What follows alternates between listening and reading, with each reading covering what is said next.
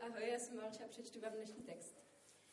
Odděl s velitelem a s židovskou stráží tedy Ježíše zatkli a spoutali. Přivedli ho nejdříve k Anášovi, byl totiž tchánem Kajfáše, který byl toho roku veleknězem.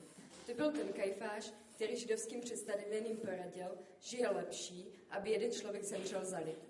Petr s dalším učedníkem šli za Ježíšem. Onen učedník se znal s veleknězem a tak mohli jít za Ježíšem do veleknězova dvora. Petr ale zůstal venku u dveří. Onen druhý učedník, který se znal s veleknězem, tedy vyšel, promluvil s vrátnou a uvedl Petra dovnitř. Vrátná se Petra zeptala, nepatříš také k jeho učedníkům? Nepatřím, řekl. Protože bylo chladno, otroci a strážní rozdělali oheň. Stáli okolo a ohřívali se. Petr tam stál a ohříval se s nimi. Velekněz Ježíše vyslýchal ohledně jeho učedníků a jeho učení. Ježíš mu odpověděl. Mluvil jsem ke světu veřejně. Vždycky jsem učil v synagogách nebo v chrámě, kde se scházejí všichni židé. Nic jsem neříkal potají. Proč se ptáš mě? Zeptej se těch, kdo mě slyšeli mluvit. Ti vědí, co jsem říkal. Když to řekl, jeden z kolem stojících strážných udeřil Ježíše do tváře. Takhle se odpovídá veleknězi? Jestli jsem řekl něco špatného, dokaž to, odpověděl mu Ježíš. Jestli ne, tak proč mě biješ? A náš tehdy poslal k poutech k veleknězi Kajfášovi. Šimon Petr zatím stál u ohně a ohříval se. Zeptali se ho, nepatříš snad k jeho učedníkům? Nepatřím, zapřel Petr.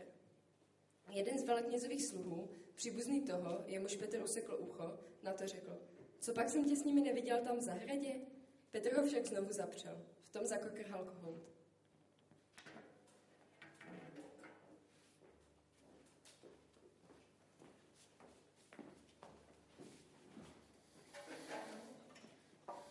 Tak, co Petě ještě zapomněl říct, že ve 20 hodin dneska jdeme se na předměstí. Kdybyste, mám tam tři stoly a kdybyste někdo chtěl jít tam, tak můžete. Mají tam velikonoční speciál zelený pivo. Na počest asi, nevím. Na počest zelené soboty. Zelené soboty? Ne, sobota je Sobota je bílá. Na počas zeleného čtvrtku tam mají pivo. Uh, každopádně uh, strašně rád, že jsme místo, který um, dává velký důraz na Bibli, že tady uh, že jste ještě neodešli všichni, už tady skoro dva roky tady čteme tady tuhle knižku a všichni tady ještě pořád jste a tak to je, to je dobrá věc. Um, teďka to bude přesně rok, buď tenhle týden, buď tuhle sobotu nebo další sobotu je to přesně rok, co jsme v téhle knižce. To je, prv, jenom to je jako Janově, Janovo evangelium. A dal to nějakých 40 plus kázání, um, ale jsme v tom. Už jsme asi měsíc a půl ve Velikonoci, v tom velikonočním týdnu. A, takže ono to nebyla zase taková velká hlus, že to zrovna vyšlo, protože tak měsíc tady bude v tom. Takže zrovna tak vyšlo, no, že jsme v tom velikonočním týdnu, je vlastně úplně ke konci toho týdnu. Tohle, tohle je ještě možná čtvrtek večer nebo pátek, pátek, pátek Ježíš umřel, že? A, takže jsme vlastně napřed ve skutečném životě. Něco. A já jsem Protože už jsem tady řekl hodně příběhů a různých blbostí, tak um, to uklidím.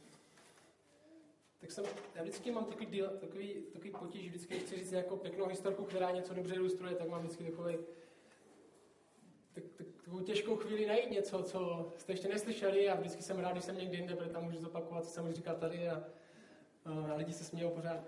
Um, ale myslím, že mám jednu historku, kterou jste ještě neslyšeli Možná jo, možná individuálně, ale myslím, že jsem ji říkal žádným, před žádnýma lidma veřejně.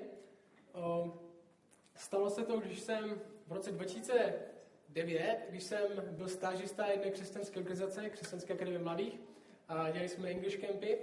A vraceli jsme se z Malnovic, kam musíte jezdit Ford, o, nějaké procedury. A my jsme se vraceli z těch Malnovic, což je Ostravy, a vraceli jsme se do Šumperka, kde byla naše základna.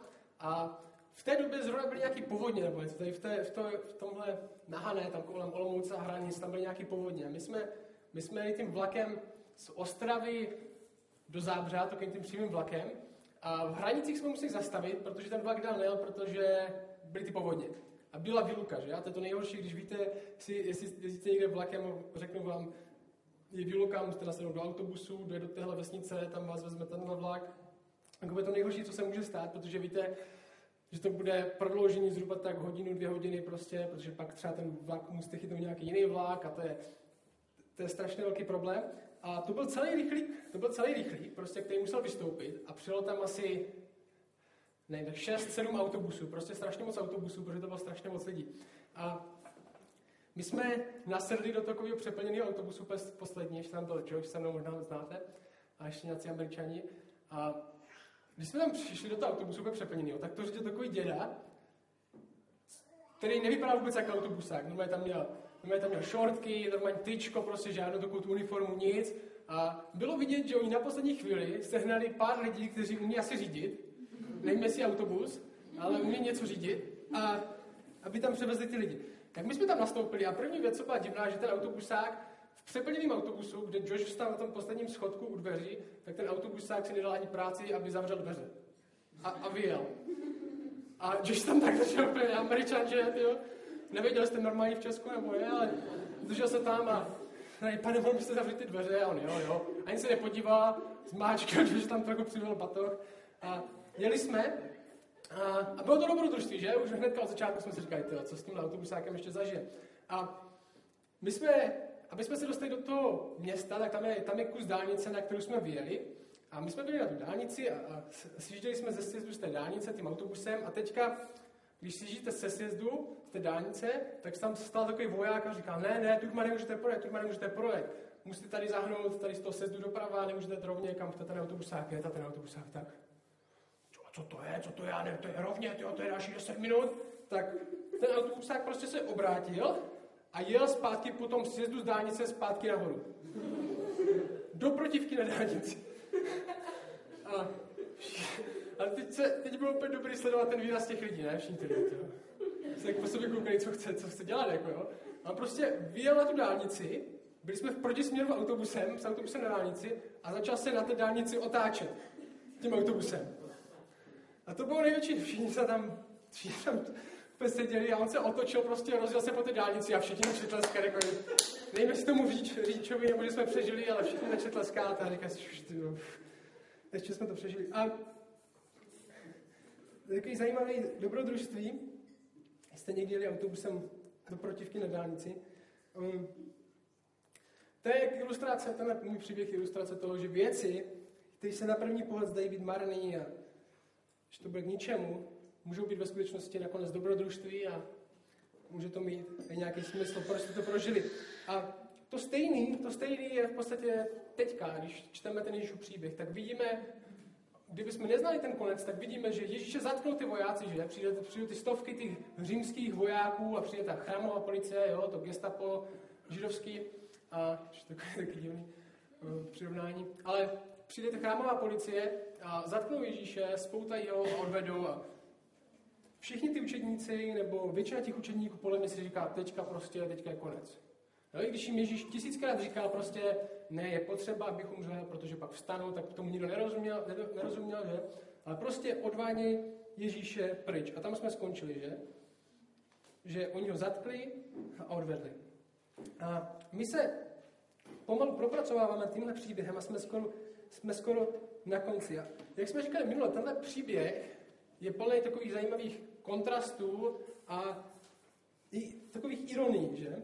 Že například Jidáš? Jidáš si myslí celou dobu, že Ježíš zradí, dostal to peníze, přivede tam tu, tu chrámovou policii a ty vojáky, a, ale Ježíš už tam dávno čeká, protože Ježíš dopředu věděl, co se stane, že Ježíš má věci pod kontrolou, Ježíš je nikdo nezaskočil, Ježíš tam čeká. A i když si Jidáš myslí, že zradí Ježíše, tak Ježíš ovšem ví dopředu, má to pod kontrolou a kdyby sám nechtěl, tak by v ní nebyl. A mluvili jsme o jeho odvaze, že i přesto, že ví, do čeho jde, i přesto, že zná ty starozákonní texty, které mluvili o, trp, o tom trpícím učedníku, o tom trpícím mesiáči, co všechno bude, čím vším bude procházet, tak Ježíš věděl, že, že, to, že tím bude procházet a šel do té zahrady.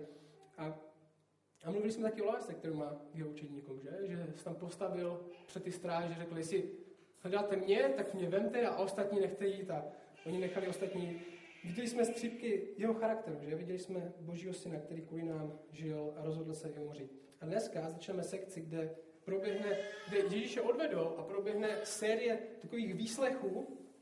A první je před velknězem a druhý v tomto evangeliu zaznamenaný je před Pilátem Ponským. A to, to bude příště. A já už řeknu dneska na začátku, čeho si všímat. Řeknu, co je hlavní téma tady tohoto textu, který před sebou máme. Před sebou máme. Um, tenhle text je o jednom, znovu o jednom velkém kontrastu. Když chcete vyzvednout něčí vlastnost, tak to jde udělat různě, že? Můžete o něm mluvit tak úžasně, třeba tady tenhle člověk chytrý, jo? že má ve třídě samé jedničky prostě, jo? což škola není známka chytrosti, jo, středoškoláci. Um, ale můžete, můžete mluvit, tady ten strašně chytrý, tady, má, tady jsou výsledky, ale nebo můžete toho člověka srovnat s někým jiným, že? Um, můžete to člověka srovnat s někým jiným. A tenhle text, ten Jan 18, tyhle, tyhle verše, představují dvě roviny. Dva příběhy, které jdou proti sobě, že? Máme tam na, na jedné straně Petra, který zapírá Ježíše třikrát, a, nad, a v druhé rovině máme Ježíše, který stojí před tím veleknězem a před uh, týma vedoucíma a stojí pevně, nic nezapírá a stojí pevně, že? Tenhle text je o tom, jak Bůh je věrný, jak lidi naopak jsou nevěrní. No? To máme dvě roviny, dva kontrasty, které se tady střetávají v tomhle textu. Tenhle text je o Petrově zapření, o jeho nevěrnosti a je o Ježíšově odvaze a jeho věrnosti. A jestli se chceme najít v tomhle textu, jestli, jestli se ptáme, a kdo jsme my v tomhle textu, jo? k komu se můžeme přirovnat, tak my jsme v téhle situaci Petr, ne Ježíš. A ten text nastínuje tu situaci následovně. Oddíl s velitelem a s židovskou stráží tehdy Ježíše zatkli a spoutali. No, ty vojáci ho vezmou, zatknou. Zajímavé, že ten text říká, že ho spoutají, což je, jestli víte, jestli víte něco o tom, jak se beránek měl obětovat, tak beránek, než, že než byl obětovaný, tak byl taky spoutaný, svázaný, než, byl, než šel na oběť. Tak stejně tak jako Ježíšek, který byl za chvíli obětován, tak je spoutaný. A přivedou ho, a ten text pokračuje, přivedli ho nejdřív k Anášovi. To byl první člověk, ke kterému ho přivedli. Byl totiž tchánem Kajfáše, který byl toho roku veleknězem. To byl ten Kajfáš, který židovským představeným poradil, že je lepší, aby ten člověk zemřel za lid. Jenom tady je potřeba něco vysvětlit, protože tady Ježíš stojí před tím, před tím Anášem, o kterým říká ten text, že je velekněz, a pak ten text řekne, že ho převedou k jinému veleknězi, Kajfášovi. A on je jenom jeden velekněz. Jak to, že tady tenhle text a možná to nikoho nezajímá, protože nikdo neví, že je jenom jeden velekněz. Ale biblicky a historicky je jenom jeden velekněz. Jak to, že tady tenhle text mluví o tom, že předu k Anášovi k jednomu veleknězovi a pak ještě ke Kajfášovi, který ten rok byl veleknězem. To je takový zajímavý, že může to znít, jako že ten text jakoby neví, kdo je velekněz, ale ve skutečnosti Anáš to byla taková, to byla taková postava, který on byl velekněz roku 6 až roku 15. Jo? Byl 9 let velekněz, židovský velekněz, což je ten nejvyšší představený toho náboženství v té zemi. A pak se to Římu nelíbilo, jak on dělá věci, tak ho odstranili z té pozice. Ale když se stanete, když jste zvolený veleknězem jo, v judaismu, tak je to ne dlouho. Na celý život. Že? To je na celý život. To je práce na celý život, ale akorát se to Římu nelíbilo, tak ho něho odstranili. Ale Anáš byl tak silný muž, že až do téhle doby to byl pro všechny lidi velekněz. A není se čemu divit, protože Kajfáš, jo, to je tady napsané, on byl tchánem, to jeho synovec, pět dalších synů Anášovy rodiny byli veleknězové. To byla jedna z nejvíc mafiánských uh, judaistických rodin. Jo? Všichni na nejvyšší pozici a Anáš byl takový tata, který, i když byl někdo velkně jiný, tak všichni věděli, kdo ve skutečnosti rozhoduje. Jo? Tady tenhle velekněz a náš, ten silný prostě, jo? všichni ostatní byli spíš jeho loutky. On byl, historicky on byl jeden z nejbohatších mužů v Jeruzalémě. A oni zatknou Ježíše, a to je fakt zajímavý, a první ho přivedou tady k tomu. A ještě tam je taková zajímavá vsuvka. Jo, přijdou k Anášovi, byl totiž tchánem Kajfáše, který byl toho roku veleknězem. To byl ten Kajfáš, který židovským představeným poradil, že lepší je, aby jeden člověk zemřel za lid. Je zajímavé, že Bible říká, že i když tady tenhle zlej velekněz, který nakonec odsoudí všech k smrti, tak tenhle zlej velekněz mu Bůh dal proroctví. Jo, který ani, o kterým ani ten, ten Kajfáš říkal, zabijte ho je lepší prostě, než aby tady vznikla spoura, tak je lepší, aby jeden člověk zemřel, než aby nás tady Římani pobili všechny. A on si neuvědomoval, že vlastně tím říká proroctví, že jeden člověk zemře za ostatní lidi. A je to zajímavé, jak, protože velekněz od té doby, co zemřel Ježíš, tahle ten úřad už neexistuje. Proč? Protože Ježíš je naším veleknězem. Že velekněz je někdo, kdo zastupuje lidi před Bohem. Že to je, to je úkol velekněze. Bible nám říká, že Ježíš se stal veleknězem. Ježíš nás zastupuje před Otcem a je dokonalý velekněz, protože je zároveň člověk a zároveň Bůh a lepšího velekněze si nemůžeme přát. A zajímavý, že Bible naznačuje konec jedné éry, tady tím pravdivým proroctvím zlýho člověka. Ale první, a teďka jdem na, ten, na ty hlavní body toho textu, který máme před sebou. První se budeme bavit o Petrovi a jeho zapření. Jo, čili první se budeme bavit o nás a o tom, jak jsme hnusní, zlí a hříšní. Všichni. Zajímavé, že církev je jedno z mála míst, nebo možná jediný místo, kam lidi chodí, aby slyšeli, jak jsou to špatně. Tak. Nemáte zač, já vám to řeknu jak. O, 15. verš, jo? Petr. Petr s dalším učedníkem šli za Ježíšem. Jo? Oni ho spoutali, Petr to viděl, chtěl se tam probít, viděli jsme, jak tam vzal meč a mířil, mířil na hlavu toho, toho netrefil se vysokomu ucho a oni odešli, tak Petr vzal nějaký učedníka a šli za Ježíšem. O tom učedníkovi se píše, onen učedník se zná s veleknězem. A tak mohl jít za Ježíšem do veleknězova dvora. Nevím, jestli je úplně důležitý, kdo je tady tenhle učedník. Někteří říkají, že to je Jan, který to píše, ale těžko bych řekl, že to je Jan, protože Jan byl rybář a jestli se znal s veleknězem, někdo říkal, no třeba mu jeho táta prodával ryby. Jo, možná jo, ale jako tady to vypadá, že ten učedník se fakt zná s veleknězem. Já bych řekl, že to je biblicky, to, jestli je to někdo z Bible, tak je to pravděpodobně Nikodem nebo Josef z Arimatie, který později pohřbí Ježíše, protože oba jsou bohatí, oba jsou farizové a oba jsou tajní učedníci, o kterým ještě ostatní neví. Takže možná Nikodem, možná Jezus Arimatie, to je jedno.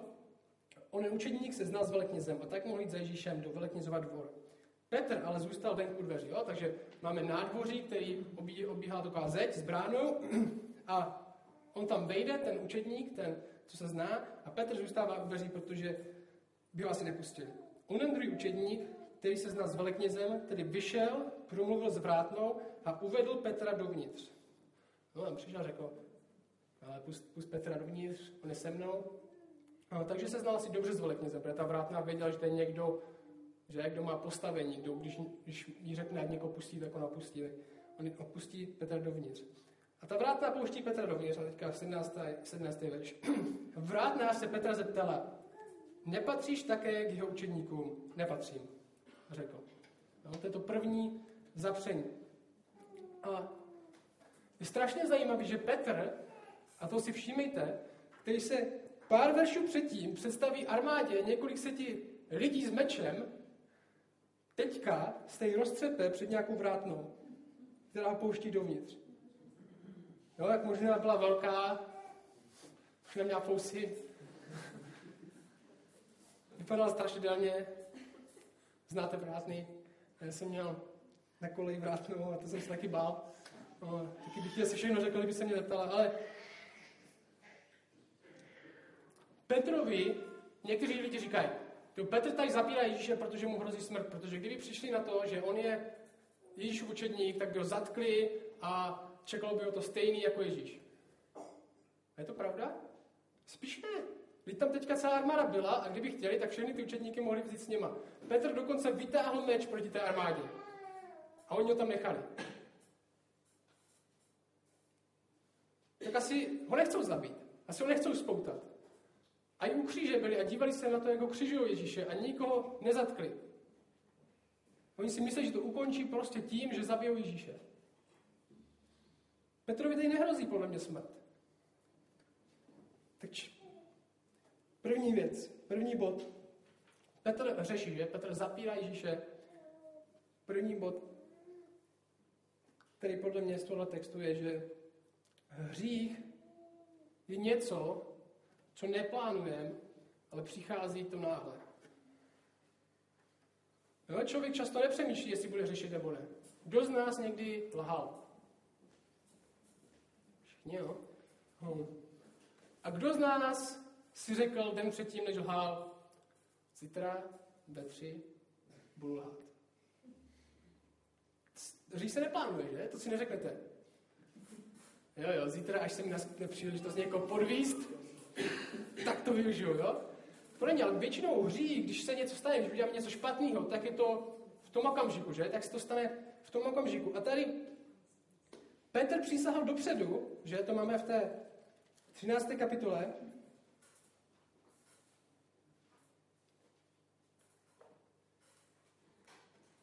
třicet 13.37 říká, pane, proč nemohu teďka za tebou teď? Položím do tebe život, říká Petr. A Ježíš mu to poví, položí za mě život, opáč Ježíš, amen, amen, říkám ti, než za koho třikrát mě zapřeš. Čili nejen, že Petr neplánuje, že Ježíše zapře, ale Petr naopak plánuje proti tomu, že Ježíš zapře. Nejenom, že si neříká, nepřemýšlí o tom, jestli bude lhát další den nebo nebude, ale on plánuje, že nebude. Jo, takže tady máme Petra, který dopředu viděl, Ježíš mu to řekl, že ho zapře, a on řekl, já za tebe položím život. Je zajímavý. On plánoval proti hříchu. Vlastně tak možná někdy si stanovíme pravidla, jako bojem třeba ze lží a řekneme si pokaždé, když budu chtít lhát, tak se štípnu do nohy nebo něco takového, nebo... A většinou víme, že to nefunguje, že? Petr plánoval proti tomu. Petr nechtěl, aby se to stalo. Stejně se to stalo, protože hřích je většinou něco, co se stane v momentě, že? Je to něco, co nám nabízí pohodlí. Je to něco, když teďka záležu, tak se nebudu muset, tak nebudu muset tady řešit tady tyhle další věci. A když tady tohle, když tady tyhle peníze vezmu, tak budu mít tady na tu věc, kterou chci a potom to nějak vyřeším. Je to většinou náhlá věc, která je dělání toho, co je pohodlnější, co slibuje okamžitý pohodlí, než dělání správné věci. Podle mě stejně tohle by bylo v okamžiku. Ta vrátná se ptala Petr, tyho, nepatřím. Zalhal, zapřel Ježíše, i když plánoval, že to nikdy neudělá. A kdybyste se zeptali den předtím, zapřel bys někdy Ježíše? Co si myslíte, že vám, že vám řekl? Nikdy ho nezapřu. Verš 25. Přeskočíme tu Ježíšovu část, teď se vrátíme. Šimon Petr, Petr zatím stál u ohně a ohříval se, zatím mezi tím, co Ježíše vyslychali. A oni se ho zeptali, nepatříš snad k jeho učeníkům? Nepatřím, zapřel Petr. A dál se ho zeptají. Jeden z veleknězových slů, příbuzný tomu, jemuž Petr usekl ucho. Na to řekl, co pak jsem tě s ním neviděl tam v zahradě? Petr sedí u ohně s těma vojákama, co přišli zatknout Ježíše. Petr ho však znovu zapřel v tom zakokorálkou. Zatímco Ježíš stojí před těma, s těma soudcema, před těma lidma, kteří ho chcou odsoudit, tak Petr se zahřívá u ohně s nepřátelema. Si myslím, že to je zajímavý kontrast a dělá, že Ježíše nezná. Další dva body, co bude mít u našem hříchu, a pak se přesuneme k Ježíši, budou to rychlé body. Druhý bod u hříchu je hřích. Pokud ho nezastavíme, tak otupuje. Že čím víc něco děláme, čím více to častý je častý, jednou zálžu, po druhé, po třetí, tak už to není tak strašný. A už to není tak strašně poprvé, že? Možná poprvé si ani neuvědomil, co říká, možná to řekl, a už to nebylo tak těžký to zopakovat. Daleko těžší by bylo teďka říct, že patří Ježíši, je? Ne, ho znám, já předtím jsem si dělal srandu. Jak vidíš, jak jsem bavil se s tou vrátnou, tak ona doká strašidelná, tak jsem neviděl, co říct, ale uznávám. Ne, je to jednodušší pokračovat v té lži, že? Zapřel a už neměl problém zapřít znovu. Dvakrát za sebou teďka v takových rychlých, rychlých okamžicích. Protože lež nás svazuje. Lež není, jak jsem říkal předtím, hřích nám nabízí automaticky takový jednoduchý pohodlí, že? Teďka se něco stane, já na tím nepřemýšlím a myslím si, že když zalžu, tak to bude všechno v pohodě. Ale lež nás svazuje a hřích nás svazuje do dalšího koloběhu různých blbostí, že? Jestli to je pořádná lež, tak musíme pracovat nad tím, aby se někdo nedozvěděl, že jsme lhali. Jak si budou myslet, že jsme lhář. A něco, co nám nabízí pohodlí a osvobození, nakonec nás zotročí. Že? Nabízí nám svobodu a pohodlí na začátku, ale zotročí nás to na konci, protože pak nás tady ten hřích drží a otupuje. A tady vidíme Petra, který nezapřel, nezapřel jenom jednou, nejen dvakrát, ale dokonce třikrát. A třetí bod o naší hříšnosti je, tady je fakt zajímavý kontrast, že před pár minutama Petr vytasil meč a byl připravený umřít za Ježíše. A teďka tady vrátná se ho na něco zeptá. A Petr, nevím, neznám, neznám, neviděl jsem. Jaký je tedy rozdíl mezi tím, tím, tohle situaci a té druhé? Já si myslím, že Ježíš je tam rozdíl. V první situaci tam byl Ježíš, vedle Petra, a teď tady Petr sám. Petr je odvážný s Ježíšem a zbabili bez něj. Jediný rozdíl mezi odvahou předtím a zbabilstvím teď je podle mě přítomnost Ježíše. Teď mu, dokonce teď mu nic nehrozí. Teďka, kdyby služka se dozvěděla, že jeden z učedníků, jak co by dělala?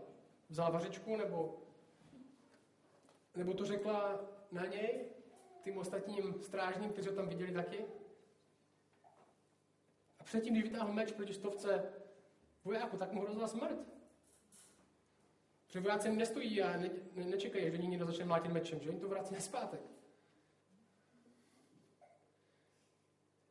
A zajímavý je, že z těchto posledních okamžiků, když odvádějí Ježíše, tak ne, nikdo nespomíná na to, jak byl Petr odvážný. Ale všechny evangelia říkají o tom, jak byl Petr na tomhle konci zbabili, když zapřel. Hřích se děje, když spolehá člověk na sebe. Když uctívá sebe. Někdy, když řešíme, nebo žeme, nebo zapíráme, tak si někdy myslíme, že to nic neznamená. Že? Ale hřích sebou nese zátěž.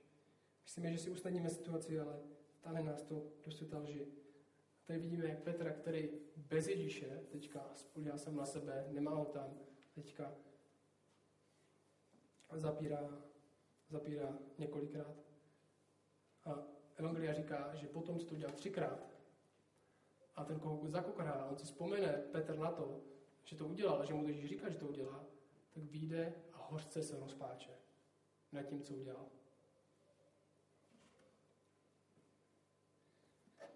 Ale naštěstí, a my jsme v tomhle příběhu, jsme Petr my, protože my často bojujeme z věrnosti, že? Protože když se všechno daří a cítíme, že Bůh je s náma, tak se nám lehčí dělají rozhodnutí, tyjo. jo, vemu tuhle práci, Bůh mi říká, že mám si tady tuhle práci, jo, půjdu tady, protože je to jasný, jo, protože z Bible ke mně Bůh mluví a všechno se daří a vypadá to, že jsem silný, ale jakmile Boha necítím, nebo jakmile najednou nevím, co číst, nebo jakmile se mi nevede, tak je jednoduchý na Boha zapomenout, že? A jít do koloběhu, který nás stáhne ke lži a různým dalším věcem. Ale naštěstí, tady jsou dvě roviny toho příběhu. Tady není jenom ta rovina, kde Petr zapírá, kde spolíhá sám na sebe, kde už s ním není Ježíš, ale tady druhá rovina příběhu. Je tady Ježíšova část. A do ní se teďka pustíme. Ten čtvrtý bod, který uvidíme z tohohle textu, z tohohle příběhu, co, jak se v této situaci zachoval Ježíš, jsem nazval Boží věrnost není podmíněná naší věrností. No? Zatímco se tohle všechno děje, zatímco Petr zapírá nepřátelům u ohně Ježíše, tak se děje tohle. verš 19.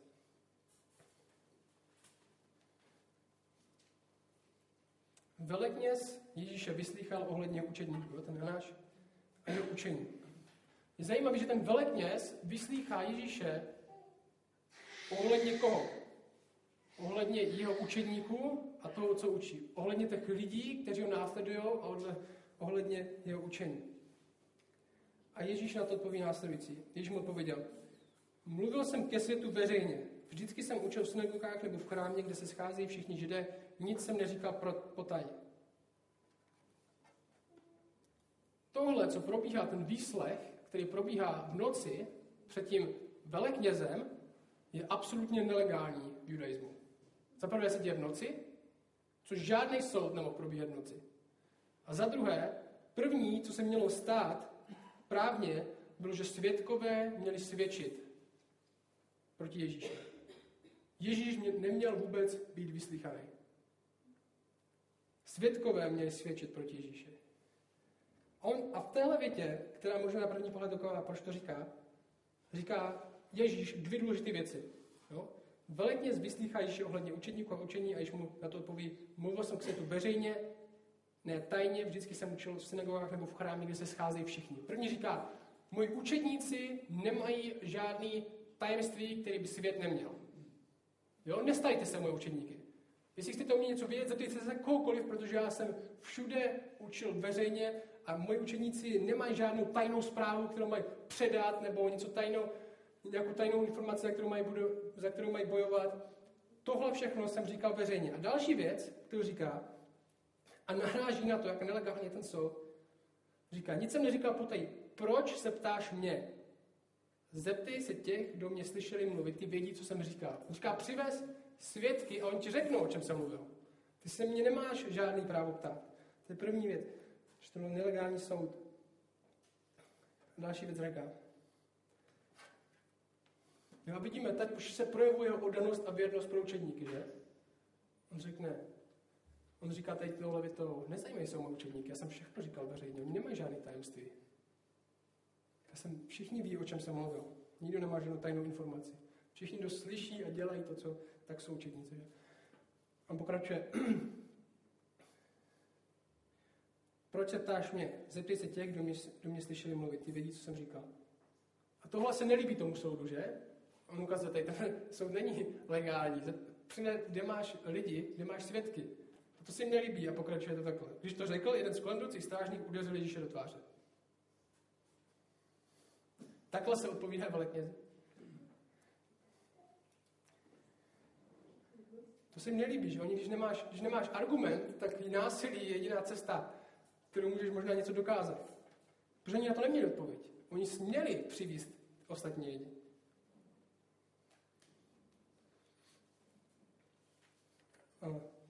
Má to dobře odpoví Ježíš. Jestli jsem řekl něco špatného, Ježíš nevrací ten úder, zajímavý, že? Obrací druhou tvář. Jestli jsem řekl něco špatného, dokaž to, pověděl Ježíš. Jestli ne, tak proč mě biješ? Což bylo podle mě nad inteligencí toho strážního. Ta věta. Um, jestli jsem řekl něco špatného, dokaž to. To je úkol soudu, že dokázat mi vinu. A oni to nedělají. Oni mu nedokazují nic. Oni vyslýchají někoho, koho nemají vyslýchat. A nemůžou na něm najít žádnou vinu. Stejně jako na beránkovi, který má být obytovaný, který má být svázaný a potom má přijít velekněz a rada a zjistit, jestli na beránkovi je nějaká vada. A jestli ne, tak je určený k oběti, protože jenom beránci bez vady můžou být obětováni. A stejně tady oni na Ježíšovi nemůžou najít žádnou vadu. Protože on je beránek dokonalý, že? který má být určený k oběti. Když to řekl jeden z kondoucích strážníků, neřešili do tváře, takhle se odpovídá velknězi. Anáš ho tedy poslal v poutech velknězi Kajfášovi. Takže máme tady dvě Máme tady dvě roviny, že? Máme tady rovinu Petra, který stojí u ohně s nepřátelem a zapírá Ježíše, co může, a Ježíše, který stojí před tu nejvyšší radou, říká, dokažte mi to, já jsem říkal věci veřejně a zapírat nic nebudu, přineste mi svědky a dokažte mi vinu.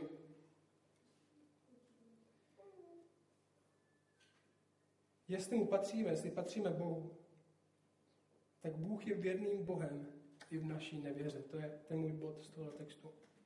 A motorem pro naši věrnost je jeho věrnost a spravedlnost, ne naše touha se stát lepším člověkem, ale láska k Bohu.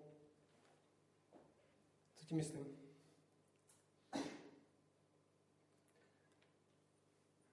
Máme tady rovinu, kde Petr ho zapírá, a Ježíš ví, že ho zapírá, mu to dopředu řekl, že ho zapírá.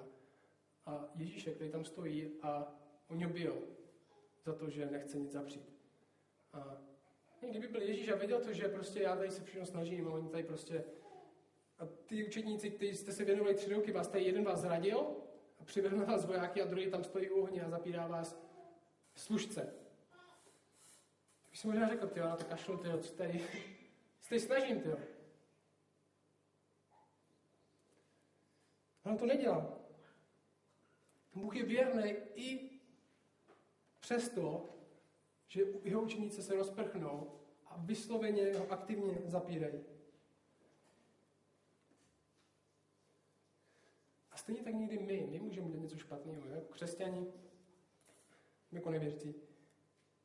Můžeme lhát, můžeme podvádět a v té chvíli si můžeme říct, a uvědomí, uvědomí si to, jak stejně Petr to na konci uvědomí a hořce se rozpláče a my si můžeme říct, co mám teď udělat, aby mě Bůh měl zase rád.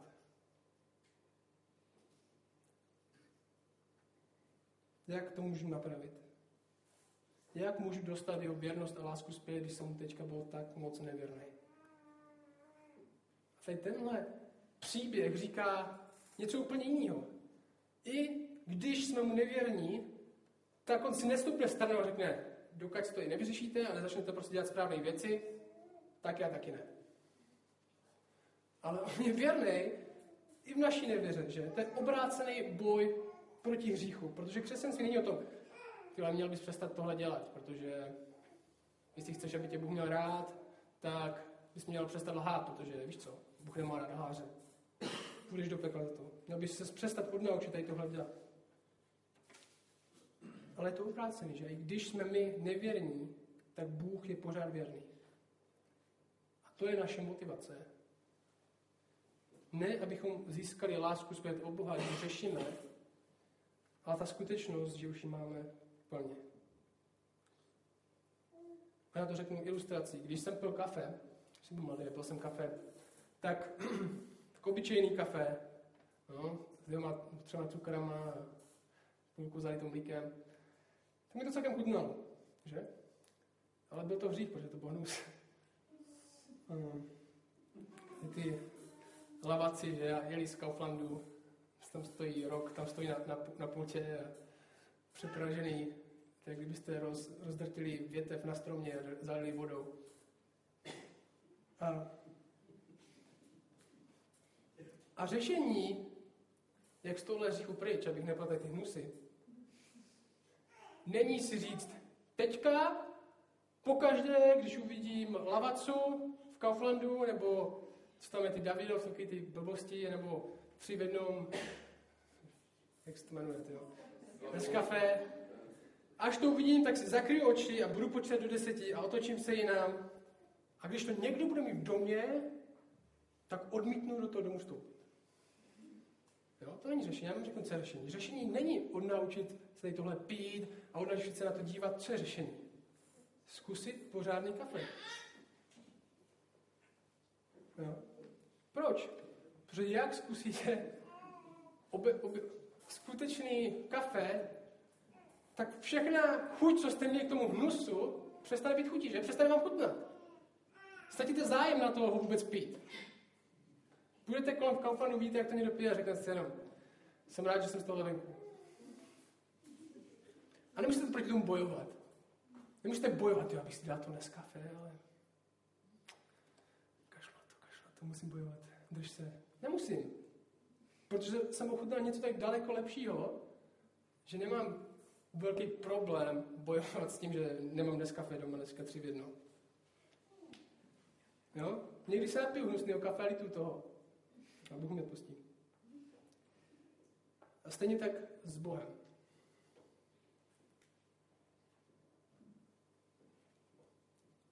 Tohle je boj proti hříchu. Dívej se na Boha strať všechnu chuť být nevěrný. Strať všechnu chuť jít proti němu. Strať všechnu chuť hřešit. Protože úkol není se užírat, jak jsem nevěrný a hledat způsob, jak můžu Boha přitáhnout zpátky, protože ode mě odešel, protože jsem zřešil proti němu a napravit ten vztah. Ale vidět Boha, který je věrný i mojí nevěře a ztratit chuť k nevěře. A tohle musíme pochopit, protože někdy z tohle může stát centrem křesťanského učednictví, zákonnictví. Jo. Díval ses na porno zase? My si tě budeme muset každý, den, každý týden na to ptát. Tady máš 10 kroků, jak to přemoct. Přečíst si ten manuál a budeš nám každý týden říkat, jak to funguje. Nebo zase si nadávala na šéfa, musíš někde tu zlobu a netrpělivost filtrovat, musíš jít zaběhat nejlíp, uvolnit se. Choď běhat. A v tom je dobrý motiv, že chceme se zbavit toho hříchu. Víme, že to jsou věci, které jsou destruktivní v našich životech. Víme, že když lžeme, tak je potřeba se toho zbavit. Víme, když toužíme po někom jiným, než je naše manželka, tak je to špatný. Víme, že když máme zlost, kterou filtrujeme na ostatní lidi, tak je to špatná věc. A tohle je dobrá motivace. Chceme se z toho zdát, chceme přestat řešit, ale řešení nemůžeme hledat v sobě. Protože tohle, co jsem zmínil, to je hledání řešení v sobě. Tohle hledání řešení na zradu nahří v nás, ve mně. Abych to přemohl, proto já musím dělat tohle, následovat tyhle deset kroků. Nechci, nechci být arrogantní v práci, musím si přečíst tuhle knížku proti aroganci, musím chodit běhat, abych neměl tolik špatné energie v sobě. Musím, dělat teď, musím jogu cvičit, abych byl trochu duchovnější. To hledání řešení v sobě. Že? Ale křesťanství není o hledání moci a řešení v nás. Ani Petrovi nepomohlo, kdybyste mu řekli, ty Petře, zamysli se nad sebou, co děláš. Tyjo. Víš, teďka ti to Ježíš řekl, že, že, že zhřešíš, že ho třikrát zapřeš, co proti tomu budeš dělat? Když si plán, jako tím každý den přemýšlet, aby ho nezradil. Petr to viděl dopředu, když mu řekl, že ho zapře. A co udělal? Zapřel ho. Ani, to Pet, ani Petrovi to nepomohlo někomu, kdo byl odhodlaný, on to myslel, že je odhodlaný za něj zemřít. My potřeb, co my potřebujeme, je vidět Ježíše v Evangeliu víc a ztratit chuť pro tyhle věci. Potřebujeme věrného Ježíše na naší vlastní nevěru. A na skupinkách a v kostele a v církvích by se mělo mluvit tisíckrát víc o Evangeliu a to, jaký Ježíš je, jak je Bůh, než o nějaké morálce, protože láska k Bohu je boj proti zlu. Ne morálka pravidlo. Morálka pravidla dělají sebestřední lidi, kteří vyprodukovali všechnu svoji poslušnost. Evangelium dělá pokorné služebníky, kteří jsou si vědomi, že i když jsou nevěrní, tak Bůh je věrný. Když jsme nevěrní Bohu, tak nepotřebujeme pravidla jenom, ale potřebujeme vidět Boha, který nás miluje i v naší nevěrnosti.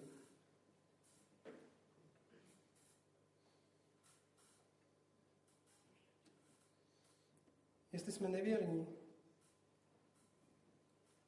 tak jsme Bohu nevěrní. Že? Žijeme tenhle život, jako by byl o nás. A dobrá zpráva je, že Bůh je věrný. A Velikonoce jsou o tom, že někdo, kdo byl absolutně věrný a spravedlivý, položil život za lidi, kteří, nebyli, kteří byli nevěrní. Bible říká, ještě když jste byli zhříšní, Kristus za vás zemřel, že? Když nečekal, až se všichni polepšíte, tak já vám pomůžu, že? Ten citát Bůh pomáhá těm, kteří si pomůžou sami, je absolutně nekřesťanský. Bůh pomáhá těm, kteří si nemůžou pomoct sami. Nikdo si nemůže pomoct sám. Nikdo teďka nemůže říct, od zítřka, od nebudu řešit. Nebudu hát. Jak to? Jsem četl tuhle knížku, fajn, která mi řekla, jak na to. Ne, nikdo nemůže přestat řešit. Nic, nikdo nemůže pomoct sami. Ježíš Kristus za nás zemřel ještě, když jsme byli hříšení. Církev není pro lidi, co mají všechno pohromadě. Církev je pro zlomený lidi. Proto je pro všechny. A celou dobu, co Petr zapíral Ježíše, tak Ježíš stál pevně a snášel potupu. Proč si neřekl, já kašlu. Já tady stojím před vojáky pevně, Petr tam nevydrží ani stužku. Proč si Bůh neřekne o vás? To já jsem, já nelžu, já jsem vždycky mluvil pravdu a tady ten kluk nemůže ani v práci říct, proč přišel pozdě. A musí si myslet nějakou lež. Proč bys to řekl? No, Ježíš je věrný, zatímco Petr je nevěrný. Bůh je věrný ke svým lidem, zůstane i v jejich hříchu, protože boj proti hříchu není, že když zřešíme, tak se Bůh stane nevěrným a čeká na nás, až se zlepšíme. Až my dobrýma skutkama ho vyhrajeme zpátky na svou stranu. Boj proti hříchu tvých v tom, že Bůh v naší nevěře je věrný a má lásku k tomu, jaký je On. I v naší nevěře ztratíme chuť proti hříchu a získáme lásku k němu. Protože láska k Bohu nás proměňuje. Láska k tomu, kde je On. Láska k tomu, že On je tak, že On je pravdivý, že On je milosrdný, nás proměňuje k tomu, aby jsme taky my byli milosrdní a pravdiví. A tomuhle potřebujeme věřit a ne blbostem, že když se budeme 50krát modlit tady tuhle modlitbu, tak Bůh zazná na nějaké požehnání, nebo když tady tyhle nějaký rituál uděláme správně, tak si vyhrajeme jeho požehnání, který už nemáme. My máme všechno v Kristu, jestli chceme. Není o tom, že tady děláme věci blbě, že se musíme vyhrát zpátky na svou stranu. Ježíš je na naší straně. Vždycky. Co my musíme, musíme slyšet, že Bůh je milostivý a milující i v naší nevěře. Že jeho charakter, ne naše skutky, nás proměňují. A Ježíš si je dobře vědom naší nevěry. Petrovi řekl, že ho zapře před několika hodinama. Proto taky jde na kříž. A Ježíš za pár okamžiků tady v té knížce ponese, tím to ukončím, nevěru nás všech. Bible říká, že nevěra Bohu je hřích a hřích, že si zaslouží smrt. Jo? Když si dáte, když sníte kyanit, tak vás čeká smrt, že? Jestli nejste Superman. S tím tak s hříchem. Když řešíte, tak následek hříchu, přirozený následek hříchu je smrt.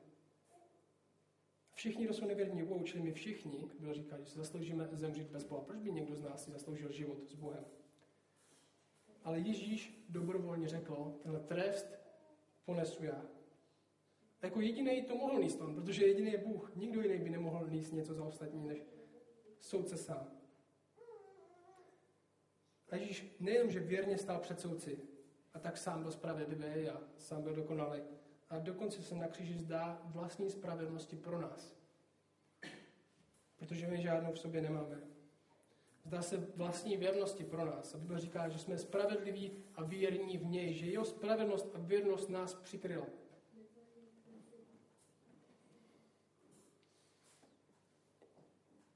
A jestli se tohle stalo, tak proč bychom teďka žili a hledali moc v hříchu v sobě? Hřích a nevěru nikdy neporazíme tak, že se budeme chránit za jak jsme špinaví, jak bychom se měli zlepšit a očistit sami, ale tak, že se budeme dívat, jak krásný je Bůh a jak On nás dělá lepšími a čistými. Bible říká, jestliže jsme nevěrní, On zůstává věrný. Proč? Protože nemůže zapřít sám sebe. To je text, že? Jestliže jsme nevěrní, On zůstává věrným, protože nemůže zapřít sám sebe. Co s tím? Co teď dělat, že? Víme, že Bůh je věrný v naší nevěře. Co s tím teď? Konstantně se snažit poznat, jak krásný je Bůh v Ježíši. Proto jsme tady. Proto otvíráme tuhle knížku. Jen díky kráse Boha ztratíme chuť pro špínu hříchu. Možná se neučíme nehřešit bez toho, že bychom znali Boha. Ale bude to jen prázdný moralismus. Jestli chováme dobře. Potřebujeme získat chuť, proto je krásný Bůh a ztratit chuť k hříchu. Naše skupinky a učitnictví můžou být o tom, že si stanovíme nějaké pravidla, ale musíme konstantně vědět, že to, co nás mění, nejsou ty pravidla, ale Bůh. Evangelium si musíme připomínat konstantně. Musíme se dívat na to, kdo byl věrný, když jsme by, my byli nevěrní. A jestli si nevěřící, nebo pochybuješ, nebo nevíš, že jsi věřící, tak bych tě chtěl vyzvat, neutíkej před Bohem. Kam si myslíš, že utečeš? Kde je to krásnější a lepší než u něj? Než u toho, který tě miluje i pro tvůj nevěru. Který bere tvůj špínu a dává ti svoji čistotu. Utíkej k němu. A tohle je pro lidi, kteří jsou nevěřící, tak pro lidi, kteří jsou věřící. Lidi, věřící často utíkají jinam než k němu, když mají hřích. Protože si myslí, že on prostě, on řekne dost. Já tě k sobě neberu, protože ty jsi špinavý. Ale nikde jinde se špíny, kterou dělá hřích, nezbavíme, než od toho, kdo očistuje. On Protože on je věrný i v naší nevěře. On byl věrný, když Petr byl nevěrný a on je věrný, i když my jsme nevěrní. Já bych to ukončil. A si modlejte. Radek zahraje ještě nějaký písničku.